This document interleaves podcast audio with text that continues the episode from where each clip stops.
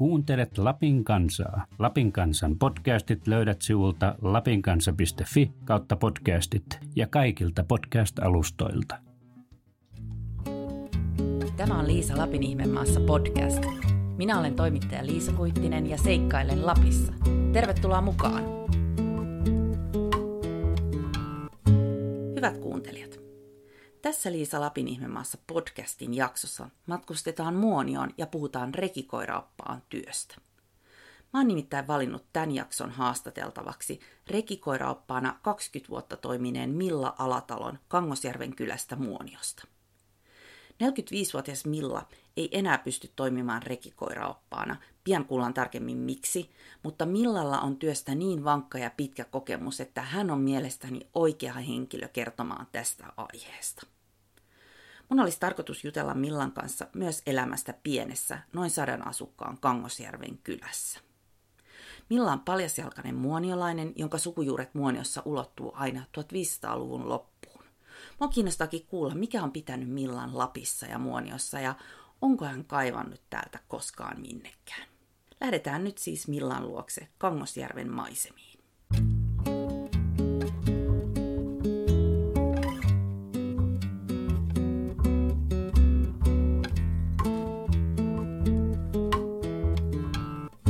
Mä oon nyt saapunut Kangosjärven kylään, Milla Alatalon luokse. Minkälainen päivä sulla on takana?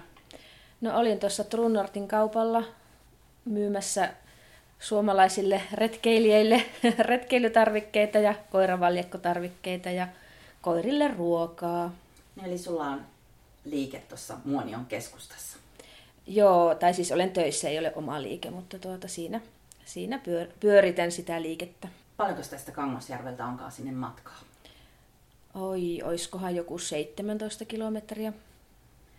Me ollaan nyt siis täällä Millan kotona järvimaisemissa. Minkälainen paikka tämä Kangosjärvi on? Tämähän on aivan ihana, ihana paikka järven rannalla, tämmöinen pelto aukeaa tässä. Ö, ihana paikka. Pimeällä ostettiin tämä paikka, ei nähty kuinka ihana on. Tiedettiin vain, että on järven rannalla ja sitten osoittautui kyllä ihanaksi paikaksi asua. Rauhallinen, mukavat naapurit. Eli tässä on pieni kylä. Tässä on pieni kylä, en kyllä tiedä monta meitä on, ehkä sata henkeä.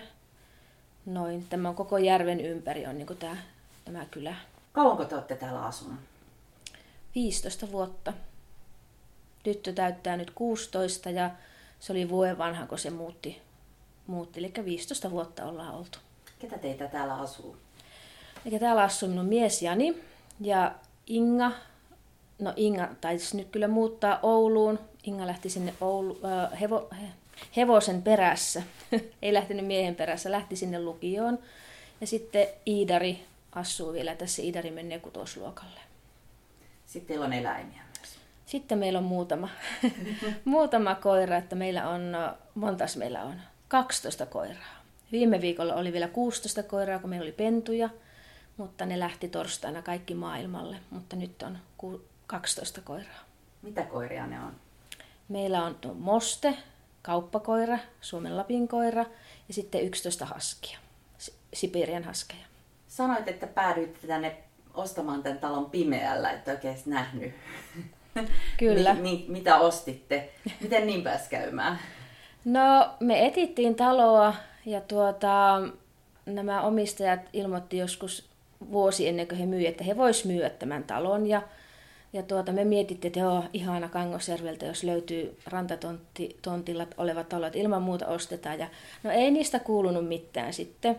Ja sitten olin tämän, tämän pojan äitin tykönä kylässä ja se sanoi, että no niin, he, ne nyt tuota, vuokraakin sen talon tai myyvät. Ja minä soitin samaan tien minun miehelle, että nyt soitat sinne heti, että me ostetaan se. Ja sillä oli ta- joku tammikuun ehkä kahdeksas päivä, kymmenes päivä, sys, ihan kaamosaika. Ja käytiin silloin saman tien samana iltana tässä pihalla ja sisällä ja päätettiin, että ostetaan talo. Maisemia ei nähty. Mutta tuota, oltiin mietitty, että joo, että, jos, että täytyyhän se olla hieno paikka, kun se on järven rannalla. Missä te asuitte sitä ennen? Ihan Muonion keskustassa kylällä. Minä olen itse siitä keskustasta kotoisin, niin siinä meidän kotipaikassa asuttiin. Eli olet ihan paljasjalkainen muoniolainen. Kyllä. En ole paljaselkäinen kangosjärviläinen, vaan ihan muoniolainen. Onko sulla pitkätkin sukujuuret muonioon? On, että äitin puolelta on, mitäs ne ähkyiset on, 1590-luvulta asti on niin ne ähkyiset muuttanut tuonne ylimuonioon ja sieltä on niin kuin, olen ihan paljasjalkainen muoniolainen kyllä. Millaisia muistoja sulla on lapsuudesta tai nuoruudesta muoniosta? No muistanko, Muonion kylätielle Putharannan tielle tuli asfaltti. Esimerkiksi minun lapsuudessa sinne ei ollut asfalttia. Ja tuota, kyläkauppoja oli paljon enemmän. Niitä oli varmaan viisi silloin. Ala-aste oli eri. Nyt on uusi ala-aste. Minä kävin sitä vanhaa ala-astetta. Ja lehmiä oli Monion kylällä. Meidän naapurissa oli lehmiä. Ja mitäs vielä? No e, semmoista maa, ehkä enemmän maala, maalaisempaa elämää oli silloin. M- miten moni on muuttunut? No jotenkin kylä, kylä autioituu. Enemmänhän oli, oli niin kuin vilkkaampaa. Paitsi onhan nyt, no tänä kesänä nyt on tietenkin meillä niitä turisteja, mutta tuota, me, ikäluokat on paljon pienempiä. Meitä, meilläkin oli pieni ikäluokka, meitä oli 40. Hänen ikäluokkaansa on on, niitä on alle 30, tytön luokalla on vain 23, että sillä lailla niin väkeä, väkeä vähemmän. Onko se koskaan asunut muualla kuin Muoniossa?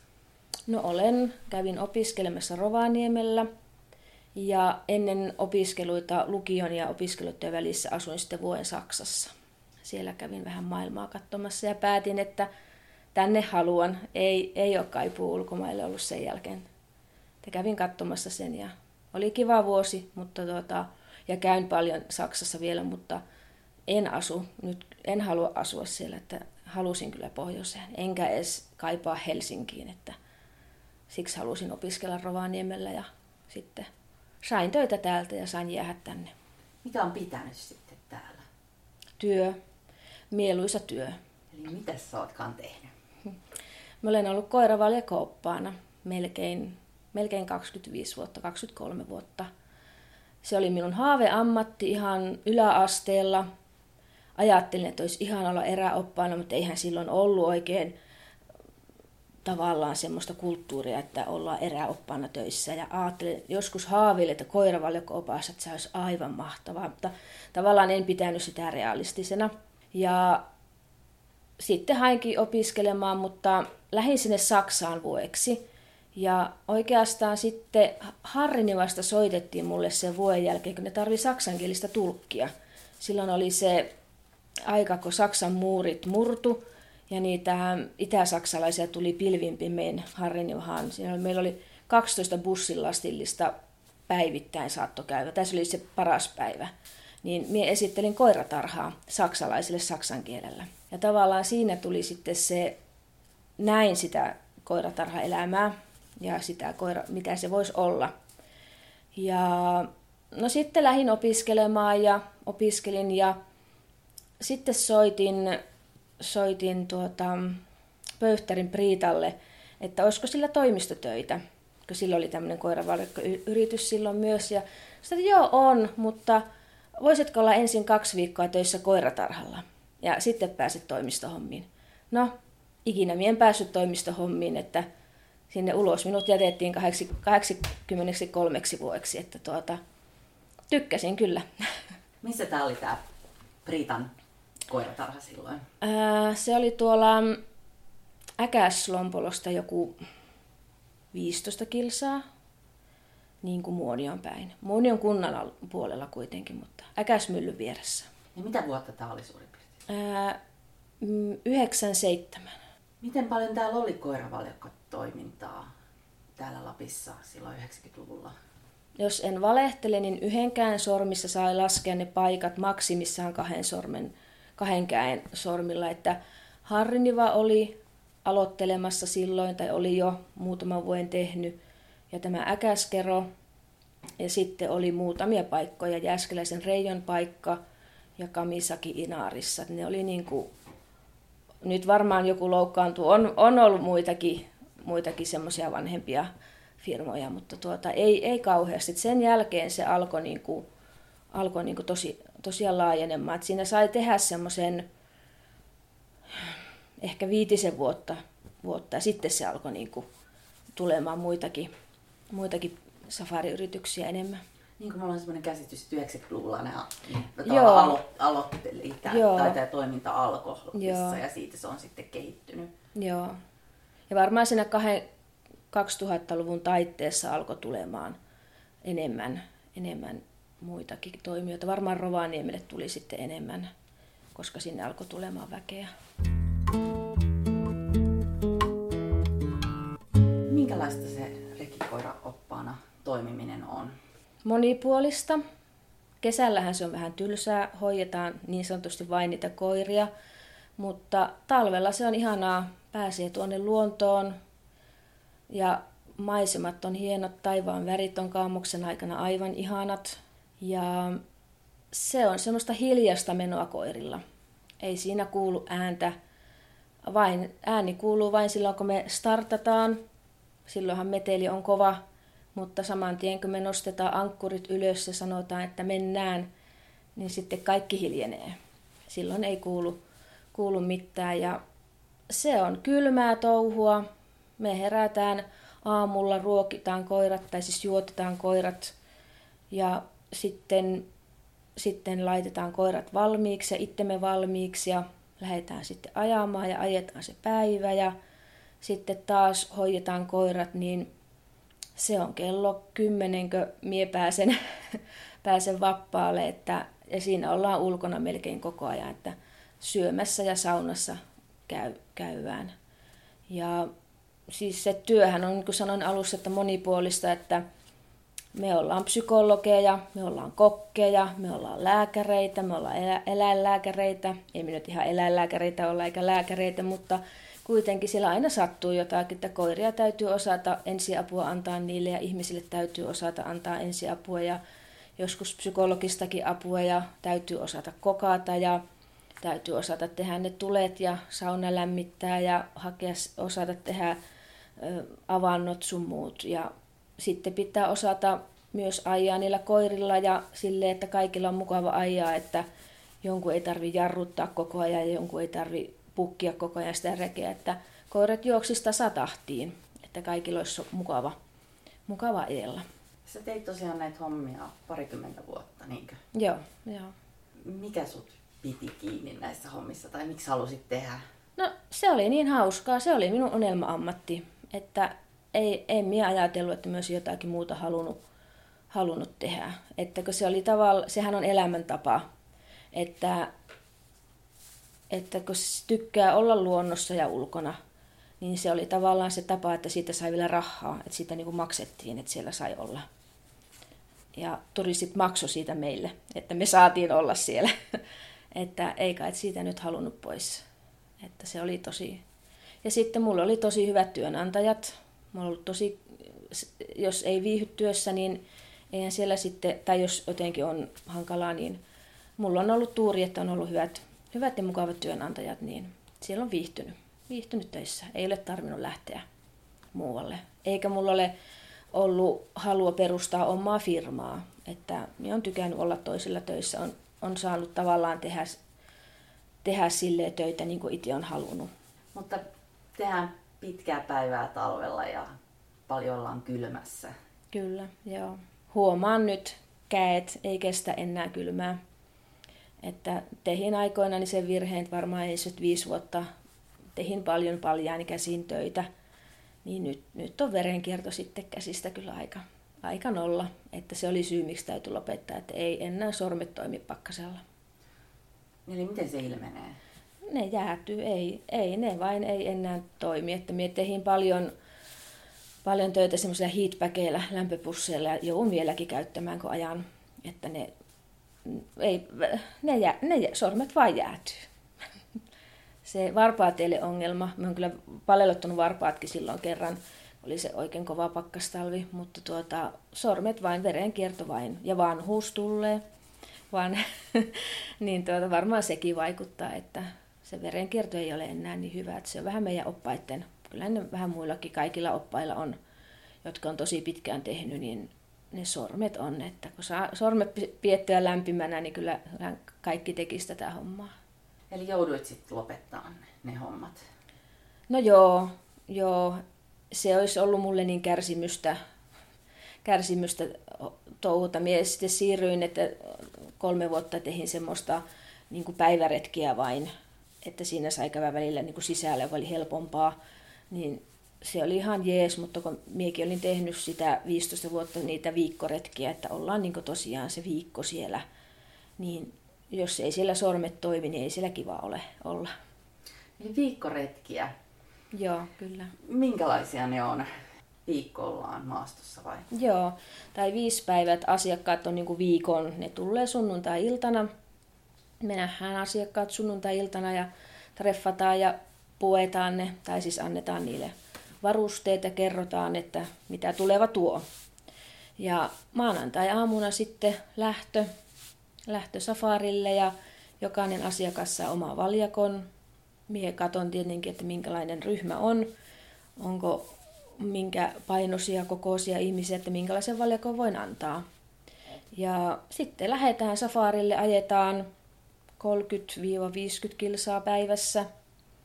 Ja sitten yövytään semmoisilla mm, miten minä nyt sanon, ö, silleen yksinkertaisessa mökissä, niissä ei ole sähköä. Jokaisessa on niin kuin kuitenkin sauna ja tuli, tuli, tule, niin kuin takka tai joku, että millä lämmitetään se, mutta nämä meidän asiakkaat ei maksa niin kuin luksuksesta, vaan siitä, että ne pääsee, pääsee niin kuin erämaahan. Ja sitä tehdään niin kuin se viisi päivää ja perjantaina tullaan tullaan takaisin sitten. Ja ajetaan joku ympyrä mökiltä mökille. Ja asiakaskunta on pääosin ulkomaalaisia. Miten ne pärjää tuolla mukana?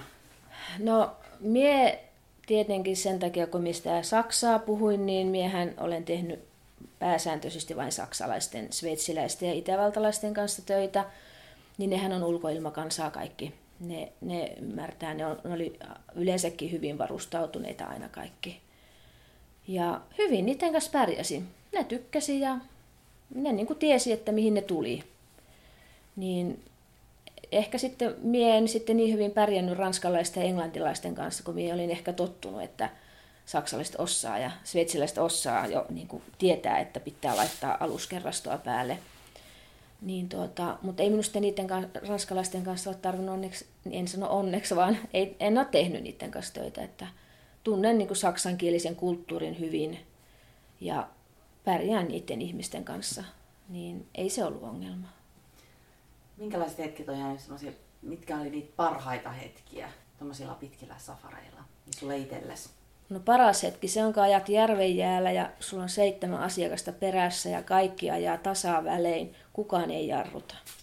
Se on niin kuin oppaan semmoinen unelmahetki, että kun mehän ollaan niin kuin koiraoppaita, niin me toivotaan, että se valjakko kulkee hyvin, niin se, että siellä saat niin kuin kahdeksan valjakkoa, no ei se haittaa, jos opas jarruttaa, mutta siellä saat seitsemän valjakkoa kulkemaan ö, samaa vauhtia, niin se on hieno se on hieno tila.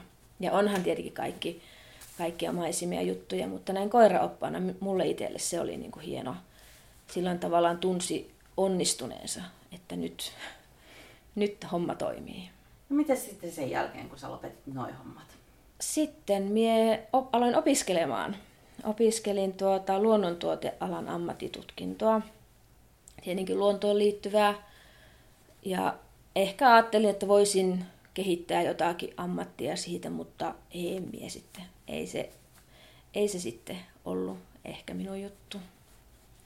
Mutta sitten tuota, sitten tuota, just kun sain tutkinnon tehtyä, niin aukesi paikka tuossa, tuossa Muonion keskustassa Truunortin koiravaljakkotarvikekaupassa ja pomo oli tuttu, olin ollut ennen hällä töissä – niin tuota, se vain soitti, että oikeasti kun haluat tänne. No myös, että no kyllä minä voin, voisin haluta, niin se sanoi, että tervetuloa. Että sitten saman tien oikeastaan aloitin, aloitin siellä sitten työt. Mitä sun elämään muuten kuuluu? No kiirettä, kun nyt en ole enää koiravaljakkohommissa, niin noi koirat täytyy hoitaa erikseen töiden jälkeen. Talvella varsinkin, jos olen kuuelta kotona ja 12 koiraa pitää lähteä ajamaan, niin se on ilta 11, kun äiti on sisällä. Että tuota, kyllä niin kuin talvikautena on pitää kiirettä ja nyt kesällä tietenkin on helpompi, kun niitä ei tarvitse treenata eikä ajella. Mutta sitten on, lapset pitää kiireisenä.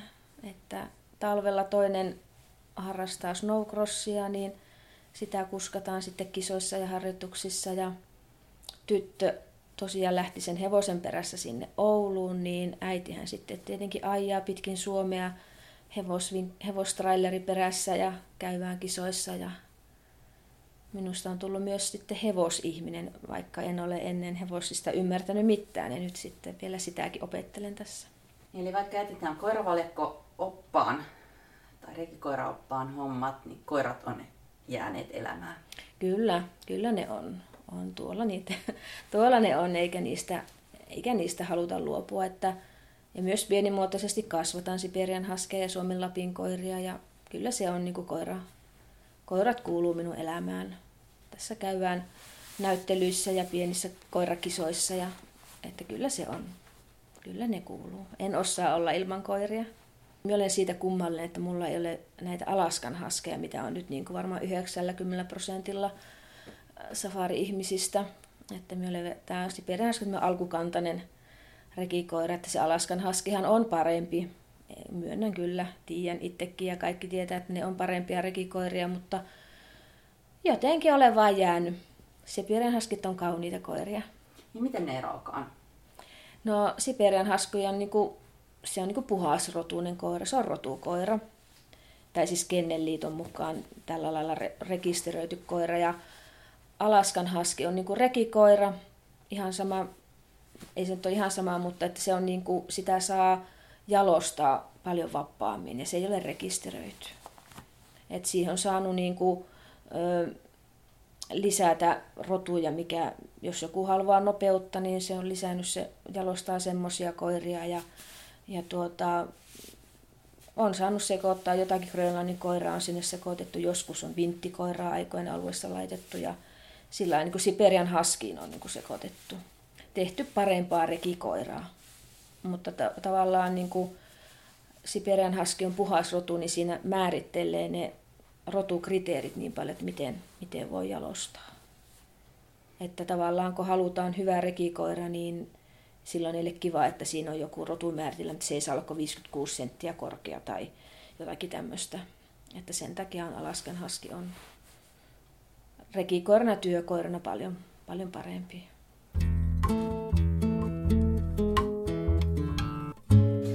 Jostain, että teidän perheen yhteinen harrastus on kelkkailu. Pitääkö se paikkansa? No kaikki kelkkailee, kyllä. Keväällä tietenkin lähdetään pilkki, pilkkireissuille, niin kelkallahan sinne mennään. Että, ja tämä mä juniori, kun se harrastaa sitä snowcrossia, niin siellähän on koko perhe sitten mukana. Paitsi Inga ei nyt tietenkään ei, nyt enää ehi, mutta tuota, kyllä se ehkä yhdistää. Kaikki tykkää kelkkailla. Koko perhe tykkää ulkoiluaktiviteeteista myös. Kyllä, paljon joo, joo. No miestä ei saa koiravaljakkoajelulle. Hän on varmaan joskus vuonna 1998, kun ei ollut vielä naimisissa, niin on ajanut viimeksi koirilla. Mutta tuota, lapset kyllä ajaa ja treenaa mulle kaverina. Että sillä lailla. Mutta ulkona, kyllä, kyllä meidän niin kuin, harrastukset on kaikki ulkona. Että nämä miehet kalastaa, ne on sillä lailla paljon ulkona ja tyttö tuon hevosen kanssa on ulkona ja mie koirien kanssa. Ja sitten talvella ollaan tietenkin just pilkillä ja kelkkaillaan ja mitä sitä täällä lapset laskettelee, että ei niillä ole muuta sisäharrastusta kuin sirkus näillä meidän lapsilla. No miten muuten kuvailisit kuuntelijoille, millaista on elämä täällä läntisessä Lapissa? Voi. No ensimmäiseksi tulee, että rauhallista joku voisi sanoa, että tylsää, mutta tuota, kyllä mie tykkään olla täällä. Talvella on niin kaunista. Täällä on kuitenkin aika vähän turisteja sillä, jos vertaa vaikka Rovaniemelle tai Leville tai Ylläkselle. Et meillä on kaksi isoa firmaa, Harriniva ja Olos, missä on, on niinku asiakkaita ja nekin on niinku vaan semmoisia semmosia, nekin tekee aika paljon sellaisia pitempiä retkiä, että niille semmoista, semmoista päiväretkipyöritystä, että sitä semmoista indisasiakasta ei muoniossa kauheasti ole. Että jos joku tulee muonioon, niin se on sen viikon täällä ja suurimman osan ajasta sitä mettässä, että ei niitä näy, näy täällä. Mutta muuten elämä, no en tiedä, minä olen täällä aina asunut ja tykännyt olla, että en tiedä, miten minä nyt tätä kuvailisin. Luonto on tärkeä. Luonto on tärkeä. Täällä on vielä, vielä on tätä luontoa. Että kyllähän täällä hakataan, hakataankin mettää, ja, mutta ei nyt niin hirveästi. Että sitä löytyy ja varsinkin tässä järven rannalla kun on niin näkee. Lintuja on tuossa ja, ja kettuja ja jäniksiä tässä pyörii ja että se on niinku semmoista ja ilma on puhas. Varsinkin kun minä asuin Frankfurtissa, niin se ilma oli tosi saasteinen, kun minä asuin siinä lentokentän vieressä, niin arvostan kyllä tätä meidän puhasta ilmaa. Mitkä on sun suosikkimaisemia täällä? Me just minun pojalle tässä kerroin, kun me käytiin tuossa Pitkän vaaran päällä. Siellä on semmoista ihanaa kalliota, missä ehkä vähän kasvaa puita, mutta siellä ei niin tunturia. Niin se semmoinen se kalliomaisema, se on niin kuin minun sielunmaisema. Vähän niin kuin särkitunturin päällä on samaan tyylistä, mutta se on niin kuin minusta hienoa. Se on ihana, se on minun, minun lempimaisema. minkälaiselle ihmiselle sä suosittelisit vaikka rekikoiraoppaan hommia? No, me oppaat, rekikoiraoppaat ollaan kaikki vähän erikoisia, jotka varsinkin jaksaa olla pitempään tästä. Että kyllähän me ollaan tietenkin, miten minä sanoisin, me ollaan vähän niin kuin aika erikoisia, koska me jaksetaan tätä tehdä. Täytyy olla hirveän lujatahtoinen ja täytyy olla se intohimo siihen, siihen tekemiseen koirien kanssa, koska se on aivan älyttömän raskasta. Että jos siitä ei oikeasti tykkää, niin kyllä me ollaan hoksattu, että ne tekee sitä kolme vuotta ja sitten ne päättää, että no, olihan tämä ihan kiva. Mutta jos joku tekee neljä vuotta, niin sitten me ollaan nähty, että okei, se voi jatkaa tätä touhua. Kun ensimmäinen vuosi on niin kuin sen, haa, ihana ja uutta. Toisena vuonna sitten jo osataan hommat vähän paremmin ja kolmantena vuonna hoksataan, että okei, no ei tästä maksetakaan niin hyvin palkkaa, että, että ei tämä olekaan kiva. Että se täytyy olla niin kuin semmoinen tietynlainen luonne, joka viihtyy siellä pihalla tai ulkona ja sitten oikeasti tykkää niistä koirista. Oikeasti haluaa kouluttaa niitä koiria ja haluaa nähdä, mitä niille kuuluu ja haluaa, haluaa niin kuin tehdä koirien kanssa töitä. Mutta sitten siinä sivussa tulee ne asiakkaat. Että täytyy myös tykätä niistä ihmisistä. Niiden kanssa täytyy jaksaa jutella. Ja, ja tuota, niin, niitä on erilaisia. Niiden kanssa täytyy tulla toimeen. Niille ei saa mennä huutamaan, jos ärsyttää. Ja, ja tuota, en mie sano, että, että koiraoppaat olisi mitenkään sosiaalisia ihmisiä. En mie koe olevani kovin sosiaalinen, mutta sen verran kuitenkin, että pärjään niiden kanssa ja juttelen. Ja kyllähän me sitten saatetaan seisoa tuolla 6-8 tuntia jalaksilla, ettei niille tarvitse puhua mitään. Mutta sitten illalla mökissä, niin kyllä sitten täytyy jaksaa jutella. Mutta sitten jutellaan koirista. Niinhän se menee. Eli kaikki ei siinä hommassa pärjää? No ei, kyllä se on nähty, että ei, ei pärjää. Voimaa täytyy olla, vaikka siellä on pieniä, pieniä sinikkoja naisia, niin kyllä niillä voimaa on. Että että ta, täytyy olla niin kuin tahdon voimaa, mutta myös fyysistä voimaa. Että kyllä me kun sitä koiran ruokaa kannetaan, niin kyllä se 20 kiloa, kilon ruokasäkki täytyy heilahtaa. Että jos ei sitä jaksa nostaa, niin sitten se käy fyysisesti liian rankaksi. Mutta niin, kyllä se vahvistaa, kun sitä tekee. Mutta että jos on kovin heikko, niin ei, hoksaa varmaan pian, että ei, ei jaksa miten sä katsot tulevaisuuteen? Mitä sä toivot tulevaisuudelta? No toivon tietenkin, että olisi tämmöistä mielekästä työtä.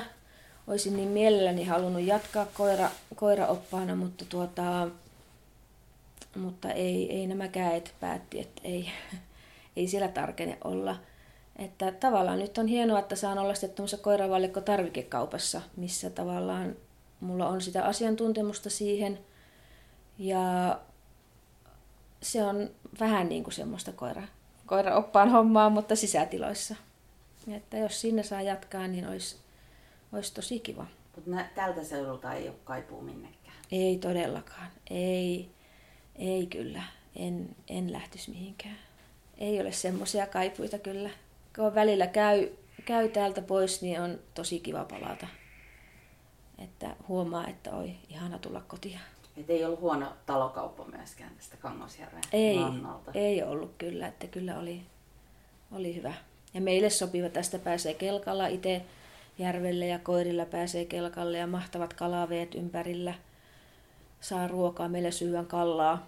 Lapset, tyttö on jo sitä mieltä, että voisi välillä syödä muutakin kuin kallaa. Mutta tuoretta kallaa, me ei pakasteta kallaa. Lohta, tietenkin jos mä saa enemmän lohta, niin silloin, mutta niin kuin ahvenia ja tämmöisiä, niin ei me pakasteta, että me otetaan sen verran, kun syöään ja sitten taas pyydetään lisää. Että verkot on koko ajan veessä ja katiska on koko ajan veessä ja aina joku on jossakin kalassa. Että kyllä sitä kallaa tulee.